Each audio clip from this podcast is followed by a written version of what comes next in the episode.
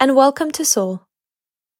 If you're missing some magic in your day, or the world seems to be conspiring against you, and you've already checked if Mercury is retrograde, which, if you're listening live, it actually is, but if you're not, it may be that it isn't, you might be feeling like the world is awful, and all you want to do is roll yourself into a burrito and grunt your life away. Sure, feel free to go ahead and do just that if that helps. What I would like to invite you to do today, if you have the capacity, and try to push yourself just this one bit, is to be kind. Let someone pass in front of you who's been waiting to get on the train. Ask a helpless tourist if they need help with directions.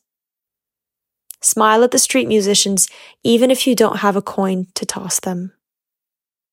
Ask the coffee barista how they are. I guarantee you'll help brighten their day. Pay it forward is very much a real thing.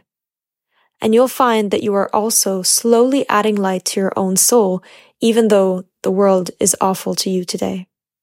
For that, I am sorry. Most importantly, we need to be patient with ourselves on days like these.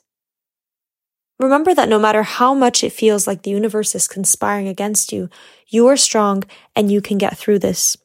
The universe is actually on your side.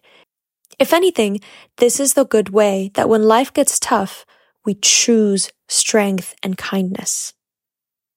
And of course, when all else fails, or even if it doesn't, remember to hug yourself tightly and remind yourself that it's okay not to be okay.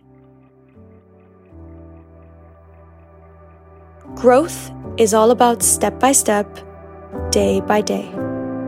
Even when there's no magic in your day, remember that you are magic.